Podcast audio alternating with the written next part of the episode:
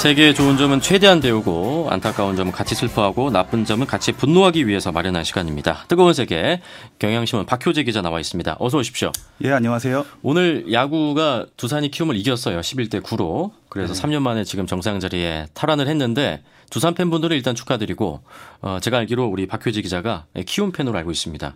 네, 제가 그 스포츠부에 잠깐 있었는데 네. 그때 야구팀을 그때 당시에는 넥센이었죠. 음. 넥센 히어로즈 시절부터 출입을 했었는데 그때는 사실 성적이 그렇게 좋지 않았었어요. 네. 근데 어, 제가 나가고 나서 아. 계속 성적이 좋아지더라고요. 그래서 음. 되게 흐뭇하게 바라보고 있었습니다. 심심한 위로의 말을 전합니다. 아 안타깝네요.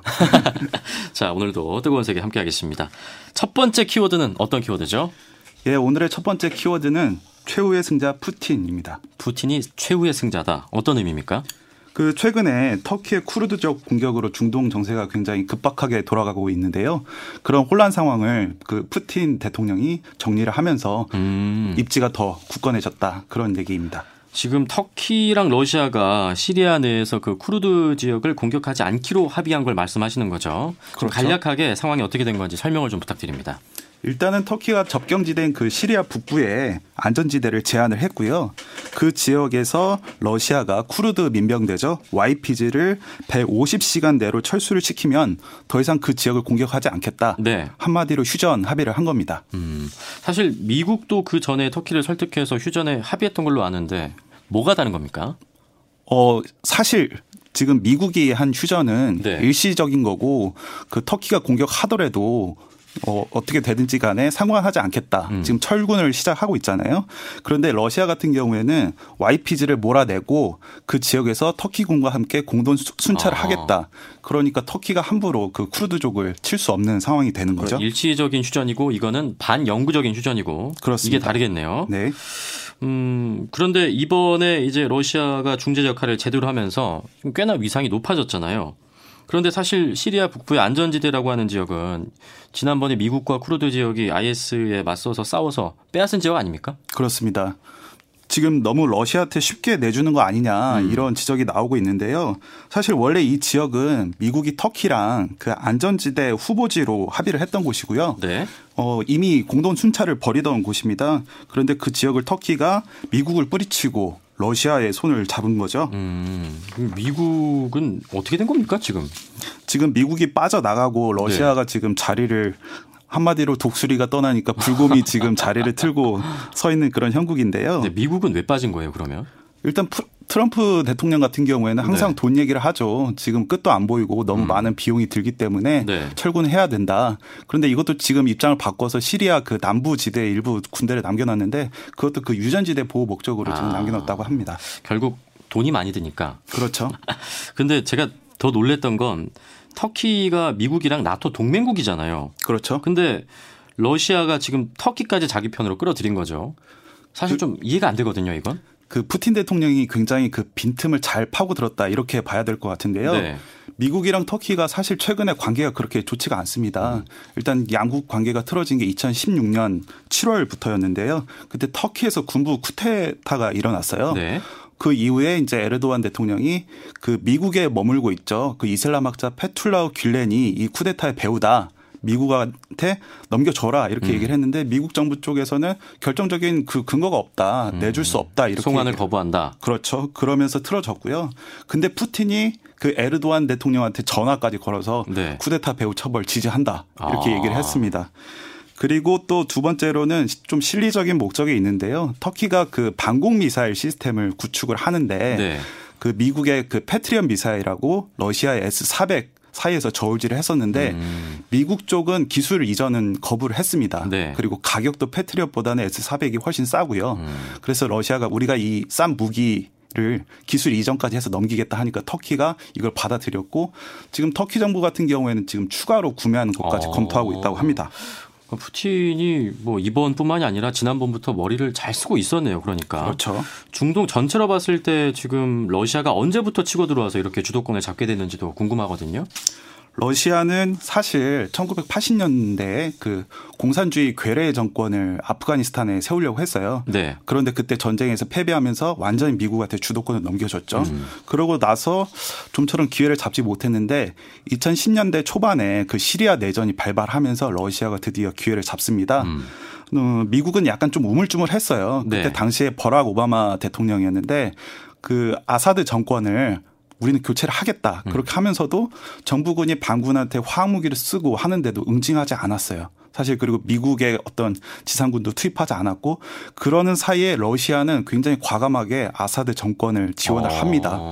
그런데 아사드 정권이 화학무기 쓰는 거 관련해서도 뭐 모른 채 하고 이제 주로 공습 작전을 펼쳤어요. 네. 그 이슬람 순위파 반군이 가장 격렬하게 저항을 했는데 그쪽에 아주 화끈하게 지원을 해주면서 지금 시리아 정부군이 전체 국토의 한 3분의 2 정도를 차지를 했고요. 아. 그 대가로 그 지중해 항구 도시인 타르투스와 라타키아에 그 러시아가 공군 기기, 기지까지 만들었습니다. 아, 이해관계만 맞으면 확실히 지원해 주네요. 뭐 간섭 그렇죠. 없이. 네. 그런데 최근에 지금 푸틴 대통령이 사우디도 방문을 한번 했습니다. 그때 경제협력 체결을 했는데 시리아는 지금 시아파잖아요. 그렇죠? 그렇죠. 근데 그 사우디아라비아는 수니파 국가잖아요. 네, 근데 그렇습니다. 이게 좀 말이 안 돼요. 약간 대척점에 서 있는 네. 국가인데요. 러시아의 어떤 그 정부의 그 외교 원칙이 좀 빛을 발하는 대목이라고 할 수 있는데 음. 러시아는 다른 나라 정부가 어떤 일을 하든지 간에 그거에 대해서 비판을 하지 않습니다. 어. 정부 나름대로의 원칙이 있다고 생각을 하는 거겠죠. 네. 그래서 지금 중동 지역에 그 걸프 국가들 뭐 사우디나 UAE 같은 경우에는 왕정이잖아요. 그러면서 이제 인권 탄압 문제 같은 것들도 많이 거론이 되고 있는데 음. 뭐 러시아 정부는 그거에 대해서 전혀 얘기를 하지 않고 있죠. 예를 들면 사우디 같은 경우에는 지금 예멘 내전에 참전하고 있는데 네. 굉장히 많은 민간이 피해를 내고 있잖아요. 음. 그거에 대해서 침묵하고 특히 가장 결정적으로 그 사우디의 실세죠. 젊은 그 왕세자 무함마드 왕세자가 그 반체제 언론인 자말 카슈쿠지를 살해를 지시를 했다. 음. 그런 비판이 일고 있는데 그거에 대해서도 전혀 얘기를 하지 않고 있습니다. 어. 그러면서 사우디의 환심을 샀고 그 최근에 이제 사우디를 12년 만에 제가 방문한 걸로 알고 있어요. 네. 그러면서 뭐 경, 경제 협력이라든지 이런 그, 어. 그 협약들을 많이 체결을 했죠. 그러면 지금 최후의 승자 푸틴이라고 오늘 키워드를 꼽으셨는데요. 푸틴이 언제까지 웃을 수 있겠습니까?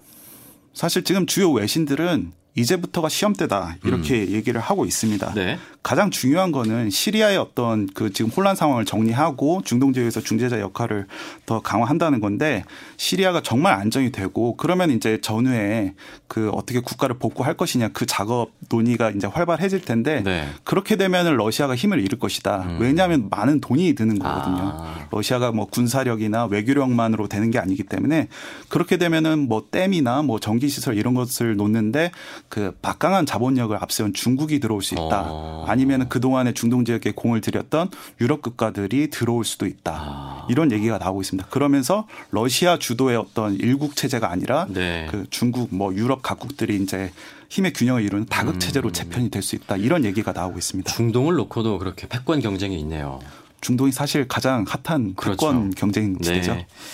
자, 첫 번째 키워드, 네, 최후의 승자 푸틴이었습니다. 두 번째 키워드는요?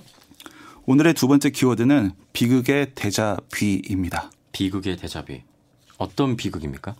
지난 23일이었죠. 영국 남동부의 에식스주라는 곳이 있는데 거기에 한 산업단지에 있던 냉동고 트럭에서 중국인으로 추정되는 39명의 시신이 발견됐다는 소식입니다. 네. 그런데 사실 이번 일이 처음은 아니고요. 19년 전에 그러니까 2000년이죠. 영국 도보에서도 비슷한 일이 발생했었다고 해요. 그때 당시에도 컨테이너에 그 밀입국하려던 중국인 어, 쉬운 8명이 있었고 어. 질식사에서 어, 좀 충격을 줬었죠. 어, 정말 충격적인 소식입니다. 어떻게 그렇게 많은 사람들이 컨테이너, 그것도 냉동고 컨테이너에 실리게 된 거죠? 일단 아직 정확한 사건 경위가 밝혀지지 않았기 때문에 좀 조심스러운 측면이 있습니다. 그런데 영국 경찰은 지금 밀입국 그 그것을 돕는 범죄 조직이 개입했을 가능성이 높다 해서 인신매매 협의로 지금 두 명을 긴급 체포하기까지도 했는데요. 네. 만약에 인신매매 그 조직이 그 개입을 했다고 봤을 때 일단 사, 많은 사람들을 이 컨테이너에 실게 되면은 어, 항구에 드나들 때 검은 검색을 피하기가 용이하거든요. 컨테이너 안이 다 이렇게 어떻게 검문 검색이 되지 않을까요? 어떻게 이렇게 발생할 수가 있었나? 지금 각국 정부 당국들 같은 경우에는 네. 뭐 탐지견이라든지 음. 적외선 스캐너까지 동원해서 하고 있지만 네. 이렇게 봉인된 컨테이너나 아. 냉동고 같은 경우에는 그거를 잡아내기가 현실적으로 아. 쉽지가 않다고 합니다. 말씀하신 대로 19년 전이나 그리고 이번 건이나 인신매매 조직 범죄 뭐 아직은 정확하진 않지만 많은 사람들이 안타깝게 목숨을 잃었습니다. 지금 중국 정부 반응은 어떻죠? 중국 정부는 그 입국 방식이 정당하지는 않다. 자기들도 지금 확실치 않으니까 지금 이렇게 조심스럽게 얘기를 하고 있는데 그래도 인도주의적 재난이 지금 계속해서 되풀이 되고 있다. 근본적인 대책을 마련해야 되는 거 아니냐 하면서 영국 네. 정부도 책임이 있다. 이렇게 비판을 하고 있습니다. 그리고 이번에 그 39명 중에 뭐 베트남 사람이 있을 수도 있다. 그래서 그 뉴스가 나오기도 했는데 어, 일부 BBC나 가디언 같은 경우에는 그 문자 메시지였죠. 네. 베트남 여성 한 명이 그 죽기 직전에 음. 남긴 것으로 가족들에게 남긴 것으로 보이는 그런 메시지를 공개를 하면서 그럴 가능성도 있다고 하는데 지금 중국 대사관 같은 경우에는 대부분 중국 사람일 걸로 추정을 하고 있지만 음. 아주 확실하게 모두 중국인이다 그렇게 아. 얘기하고 있지는 않습니다. 베트남 정부는 아직까지는 별다른 반응은 없나 봐요. 네, 지금 공식적으로 입장을 밝힌 것은 없습니다. 네. 이번 사건 때문에 그래서 다른 유럽국들의 반이민 정책을 비판하는 목소리까지 높아지고 있다고 들었습니다. 이건 무슨 이유 때문이죠? 일단 유럽 거의 모든 국가들에서 지금 반이민 봉쇄 정책을 펼치고 있죠. 네. 그러면서 들어오는 것 자체를 어렵게 하면서 그 이민을 하려는 사람들이 굉장히 위험한 루트를 선택을 하면서 음. 어, 희생자들도 늘고 있다. 그런 지적들입니다. 사실 유럽 국들이 이렇게 반이민 봉쇄 정책을 강화하는 건 어제 오늘 일이 아니잖아요. 그렇죠. 이번 사건하고 어떤 연관 관계가 있는 거죠? 일단 이번에 그 컨테이너가 영국으로 넘어오기 직전에 머물렀던 곳이 벨기에 제브리헤라는 항구 도시입니다. 네. 그런데 이게 일종의 풍선 효과 때문에 이렇게 된 음. 거다 이런 지적이 있는데 이 지역의 인접국인 프랑스가 3년 전에 그 영국으로 가는 관문 북부 항구 도시죠. 칼레에 있던 네. 이민자 임시 수용 캠프를 폐쇄를 시켰습니다. 음. 그리고 이 항구 도시의 검문 검색을 강화를 했고요. 그러면서 그 임시 그 수용 캠프에 머무르고 있던 이민자가 한 8천 명 정도 되는데 네. 이분들이 이제 새로 머물 곳을 찾게 되는 거죠. 음. 그러면서 가장 가까운 그 벨기에로 넘어갔고 그 중에서도 여, 영국으로 넘어가기 쉬운 제브리해로 들어온 거고요. 거기에서 이제 그 미립국 시도를 하려는 사람들을 그 이용하려는 인신매매업자라든지 그런 사람들이 이 사람들을 컨테이너에 실어가지고 이제 넘기면서 이런 사건들이 자주 발생하고 있는 거죠. 진짜 이런 인신매매업자를 다 뿌리 뽑혀야 됩니다. 네. 누군가에게는 그 평범한 일상이 누군가에게는 지금 간절한 소망이 된 거잖아요. 그렇습니다. 자, 두 번째 키워드 비극의 데자뷔 살펴봤습니다. 자, 마지막 키워드는요? 네, 오늘의 마지막 키워드는 글로벌 mega hit 싱글 아기상어입니다. 아기상어? 네. 아기상어 뚜루루뚜루 그 노래를 말씀하시는 거죠? 차마 제가 노래는 못했었는데 지금 아이들 사이에서는 뭐 최고의 노래입니다. 근데 왜 지금 이 시점에 갑자기 아기상어입니까? 지금 화제 그 현장과 순간마다 이 아기 상어가 울려 퍼지고 있어서 그런 건데요. 네. 그 최근에 그 미국에서는 메이저리그 챔피언 그 결정전 월드 시리즈가 한창이죠. 그 진출 팀 중에 워싱턴 내셔널스가 있는데 이 팀이 뭔가 좀 자기네들한테 행운을 부르는 이 노래로 테마송을 삼았다고 해요. 어. 그리고 그 최근에 그 레바논에서 반정부 시위가 한창인데 거기서도 이런 노래가 울려 퍼졌다고 합니다. 레바논 시위에서는 아기 상어가 왜 등장한 겁니까? 레바논에서 지금 반정부 시위가 한창인데요. 네. 그때 그 시위대에 어떤 가족들이 둘러싸여 있었대요. 네. 근데 아기가 이제 우니까 그 주변에 있던 시위대들이 아기를 진정시키기 아. 위해서 그 아기 상으로 불렀더니 아기도 좀 진정을 하고 또 그 시위대에 둘러싸였던 가족들도 아 음. 고맙다 이런 얘기를 하면서 좀 훈훈하게 마무리했었죠. 차 안에 있던 아기가 놀랬을 거니까 시위대를 그렇죠. 네. 그때 아기 상을 불러줬다. 그렇죠. 야. 지금 살짝 그래도 웃긴 상황입니다. 네. 음, 아기 상어가 이렇게 사랑을 받은 이유는 뭘까요? 일단은 아기 상어가 중독성이 너무 강하죠. 저도 지금 아이를 키우고 있는데 네. 이 아이가 저희 아이도 이 노래만 나오면은 아주 뭐 춤을 추고 난리가 납니다. 지금 굉장히 그 차트 성적도 좋은데요. 네. 제가 정확하게 그 몇 주나 연속으로 차트에 머물러 있는지는 모르겠는데 음. 빌보드 그 히트의 척도죠. 그 싱글 핫백 차트에서 지금 몇 달 넘게 그 오. 100위권 안에 머물러 있고요. 네. 정말 충격적이게도 그 그 싸이의 글로벌 히트곡이죠. 강남 스타일. 이거를 유튜브 조회수가 더 넘겼다고 해요. 37억 뷰 정도 된다고 하네요. 37억 뷰까지. 네, 이야. 그렇습니다. 아직 그 저도 아이가 있는데 아기 상어를 인지할 나이는 아니거든요. 그런 것 같아요. 곧 인지하게 네. 되면은 저도 아마 이거 매일 불러줄 수도 있을 것 같습니다. 아, 노래뿐만 아니라 춤도 추셔야 될 거예요, 아마. 아, 춤까지. 네, 네. 자, 그래서 우리 박효재 기자가 뽑은 오늘의 추천곡은 어떤 곡입니까? 오늘의 추천곡은 그 영국의 신스팝 듀오죠. Tears for Fears의 Everybody Wants to Rule the World입니다. 음, 왜 꼽으셨죠? 일단 이 곡 노래 제목을 해석을 하자면 모두가 네. 세상을 지배하고 싶어 한다 음. 이 얘기죠. 그 레바논 시위가 지금 사실 그 왓츠앱이라는 그 소셜 미디어 사용하는 거에 대해 세금을 물리고 뭐 서민들이 많이 피우는 기호 식품이죠. 뭐 저는 기호 식품이라 생각하는데 담배 네. 세금 물리는 것 때문에 했었는데 사실은 그 소수 종파별로 그 엘리트들이 권력과 부를 독점하면서 어 사람들이 불만을 갖고 나온 시입니다. 네. 그리고 푸틴 같은 경우에도 사실 중동 지역에서 그 영향력을 되찾기 위해서 지금 끼어들었죠. 네. 모두나 다 세상을 지배하고 싶어 합니다. 그 음. 그 의지까지 제가 무시하는 건 아닌데 음. 그래도 선한 의지, 좀 음. 비전을 갖고 세상을 지배하려고 했으면 좋겠다 이렇게 생각을 했어요. 음. 사실 이 노래 가사에도 그런 게 나오는데 네. 쾌락과 자유를 위해서만 그 지배를 하려고 음. 하면 불행한 결과가 초래될 것이다. 네. 세상에 영원한 것은 없다. 이런 아. 메시지가 너무나 와닿아서 골라왔습니다. 우리 박효재 기자도 룰스터 월드 하고 싶으십니까? 아 저는 그냥 행복하게 가족들끼리 오손도손 살고 싶습니다. 알겠습니다.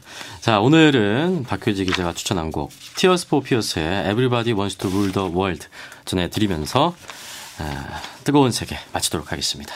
고맙습니다. 네, 감사합니다.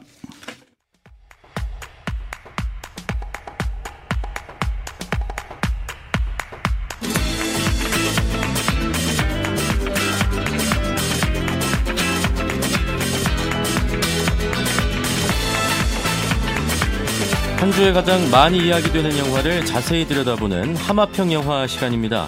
여성 캐릭터가 돋보이는 영화들이 연이어서 관객들을 만나고 있는데요. 특히 이번 주 많은 화제를 모은 영화가 있죠.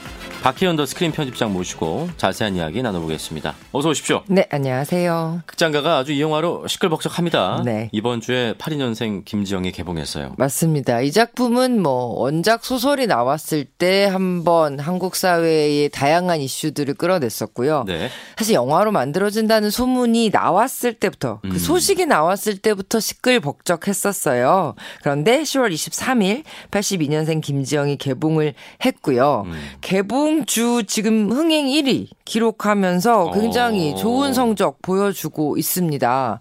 개봉하고 지금 이틀 만에 30만 관객 넘었고 음. 예매율도 계속 40% 아, 50% 육박하고 있더라고요. 제가 왜 시끌벅적한다고 말씀드렸냐면 네. 관람객 평점 말고 네티즌 평점을 보면 네. 남성 관객들은 예. 평점을 1점대 그렇죠. 거의 테러에 가까운 그런 평점을 주고 있고 예. 여성분들은 거의 9점대 맞아요. 압도적인 지지를 보이고 있더라고요. 예. 1대 9의 지금 네. 대결이다. 뭐 이런 얘기가 나오고 있을 정도인데요.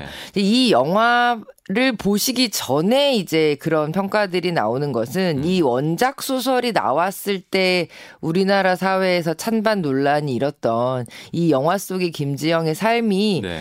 과연 어 여성들의 보편적인 삶을 그린 게 맞느냐. 음. 예, 너무 여성들의 삶을 핍박 속에 있는 걸로만 그린 게 아니냐라는 이제 남성 독자들의 어떤 반발이 지금 영화로도 그대로 이어져 오고 있는 네. 분위기긴 해요.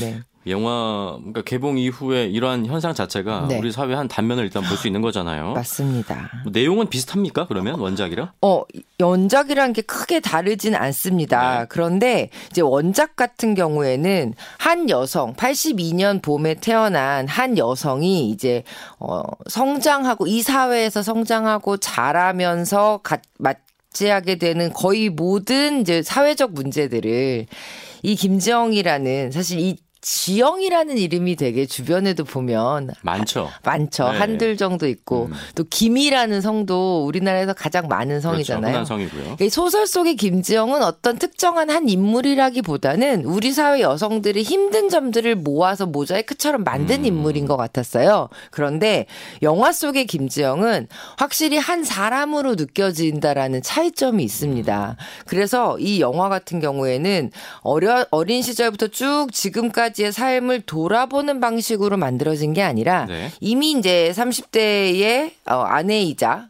뭐 그 딸을 가진 엄마이자 이런 김지영이란 인물이 음. 어떤 상황 상황들을 만나다가 문득 다른 사람 같은 이야기, 다른 사람의 빙의된 것 같은 네. 목소리를 전하게 되면서 그녀의 그녀를 둘러싸고 있는 문제들을 하나하나 벗겨내는 음. 이런 형식을 취하고 있습니다. 일단 이번에도 공유와 정유미의 조합이에요. 맞습니다.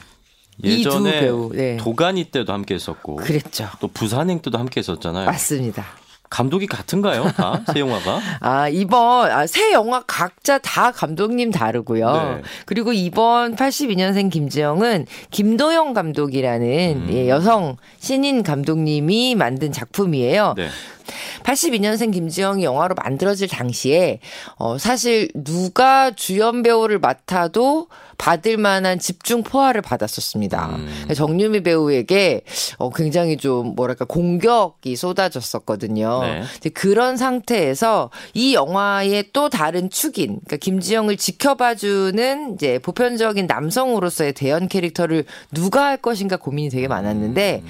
공유 배우가 어 정유 배우랑 이제 지금까지 많은 작품을 해오면서 겪은 우정들이 있잖아요. 네네. 어, 이 작품은 내가 함께 하고 싶다. 아. 라고 이야기가 돼서 이 정유미 배우와 공유 배우가 함께 82년생 김지영의 캐스팅이 됐죠. 음, 그 어떤 이야기들이 담겨 있습니까? 뭐 차별 을 받잖아요, 김지영이. 네, 그렇죠. 자체적으로. 네. 김지영은 정말 평범한 여성이고 어떻게 보면 경제적인 문제나 다른 문제 때문에 고달파하지 않아요. 그냥 그냥 평범한 삶을 살고 있어요. 그런데 그 삶 안에서 여성이기 때문에 맞닥뜨려야 하는 아주 깊은 그 오래된 차별들 음. 이런 것들에 대해서 이야기를 하는 거죠. 그 다시 말해서 이 영화의 가장 큰 장점 중에 하나는 약간 좀 거슬리는 부분도 있지만 악당은 존재하지 않아요. 음. 예, 그러니까 누군가가 이 사람을 엄청나게 막 괴롭혀서 네. 그걸로 갈등이 생긴다거나 하는 게 주요 이야기가 아니에요. 음. 대신 그냥 우리 사회 곳곳에서 우리조차도 그것이 상처인지 모르는데 상처였고 음. 상처 주는지 몰랐지만 내가 상처를 주고 있었던 음. 이런 현실들을 짚어내는 네. 거죠. 그 지난번에 개봉했던 영화 중에 네. 걸캅스라고 있지 않았습니까? 있었죠. 그 영화도 이제 남성분들이 네. 이제 별점을 네. 테러하고 평점을 네. 또 여성분들은 또 압도적인 지지를 보내서 음, 그때 그런 말이 있었죠. 영혼 보내기. 아, 있었죠. 그러니까 예매 안 하고 네. 여, 예매만 하고 영화관에 예. 가지 않아서 그렇지. 내 영혼만 보낸다. 네. 그래서 영혼 보내기란 말이 있었거든요. 네. 이번에도 그럴 조짐이 좀 있습니까? 이번에는 사실 지금 극장이 너무 좀 꽉꽉 차고 있어서 아, 예 영혼을 보내는 게 아니라 몸이 가고 아, 있는 분이 영혼이 함께 오는 예 함께 가는 아. 관람이 이루어지는 것 같고요. 재미있는 건 이 작품을 어 남녀 관객들이 같이 보시고 이야기하시는 관객들도 되게 많고 네. 엄마와 딸이 보고 음. 이제서야 엄마와 딸의 삶에 대해서 이야기를 하는 관객들도 많다고 하더라고요. 그리고 원작 소설을 읽으셨다고 해도 이 영화는 원작과는 좀 결말이 다릅니다. 어. 네. 그래서 어 원작의 결말과는 조금 다른 영화가 주는 위로와 희망의 결말을 만나실 수 있다는 게 네. 장점이기도 해요. 어찌됐든 혹시 우리 남편분들 네. 아내분과 함께 이 영화 보러 가시거든 네. 보자마자 무슨 이런 영화가 다 있나 좀 뭐 발끈하지 마시고 네.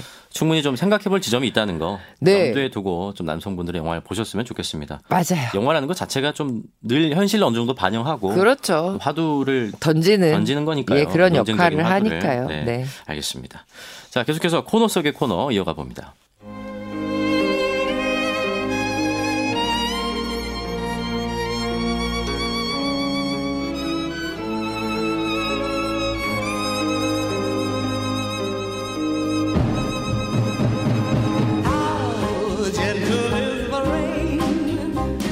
자, 코너 속의 코너입니다. 잊을 수 없는 영화 속 음악을 찾아서 들어보는 시간이에요. 오늘은 어떤 영화 속에서 어떤 음악을 들고 오셨습니까? 네. 그 올해가 한국 영화 100주년이다 이런 얘기는 들어보셨죠? 어, 예, 많이 들어봤어요. 네. 딱 그러니까 내일이죠. 음. 10월 27일 일요일이요. 네. 그 기록으로 따지면 한국 영화가 탄생한 지 딱 100주년이 되는 날이에요. 아? 네. 왜냐하면 1919년 10월 27일에 당시에 이제 조선인 자본으로 음. 조선인 배우들이 모여서 만들었던 최초의 영화로 꼽히는 의리적 구토라는 작품이 아, 있습니다. 네. 예전에 무슨 교양 시간에 어, 우리나라 최초의 영화가 네. 뭔지 아는 사람 물어봐가지고 네. 의리적 구토라고 그때 들었던 기억이 나네요. 맞습니다. 네. 그 작품이 1919년 종로 단성사에서 음. 개봉을 한 지 딱 100년째가 되는 그러면 뭐 100주년 기념 뭐 축제 같은 게 열립니까? 있죠. 그래서 오늘 내일 이제 이틀 동안 어 한국 영화 100주년 기념 사업회와 그리고 영화진흥위원회가 주최하는 한국 영화 100년 기업 네. 광화 기념 광화문 축제가 열렸어요. 음. 오늘부터 시작이 됐는데 네. 이제 27일 내일에 어떤 행사를 하냐면 어 너무 좀 좋은 행사를 하더라고요. 오후 6시 30분부터 광화문에서요. 150분 동안 한국 영화 100년 기념 음악회를 해요. 오. 그래서 지금까지 한국 영화에 나왔던 영화 네. 음악, 영화 속에 담긴 오. 음악 중에 우리가 너무 사랑하는 네. 그 음악들을 이제 골라서 들려주는. 그럼 누구나 가서 볼 수 있는 거예요? 광화문 광장에서 한다. 어, 예, 맞습니다. 뭐 배우 안성기 배우부터 시작해서 장미, 박중훈, 전도연 뭐 이런 배우들이 음. 다그 시계 참여를 해서 네. 같이 같이 관객들과 함께 어, 영화 음악을 들을 거거든요. 미리 예매하고 가야 되는 건 아니죠?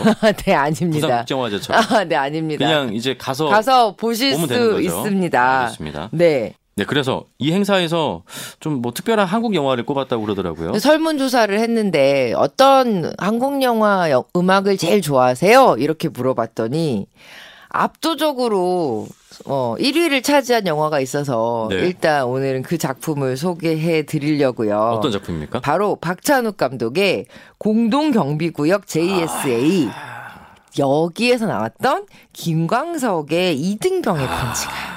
1위 받을 만한 영화고 곡이네요. 그렇죠. 1위를 차지했어요. 뭐 조금 영화가 벌써 20년 어, 전 영화 네. 19, 19 년 전 영화니까 영화의 내용을 간단히 소개를 해드리면 이제 판문점에 공동 경비 구역이라는 곳이 있죠.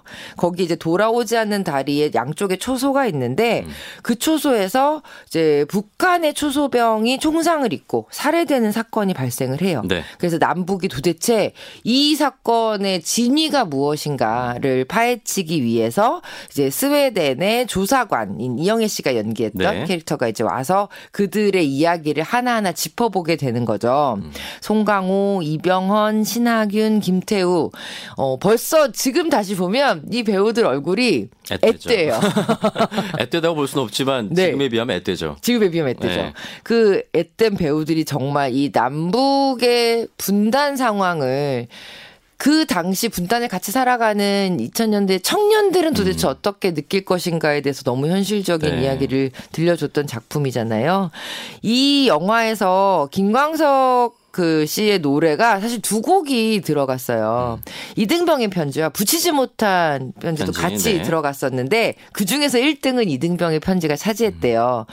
가장 클라이막스에 삽입된 곡이기도 하잖아요. 음. 이 초소에서 네 사람이 더 이상은 이제 만날 수 없을 것 같아서 마지막 술 한 잔을 기울이던 그날 네. 어, 라디오 카세트 테이프에서 김광석 씨가 부른 이등병의 편지가 흐르죠. 음.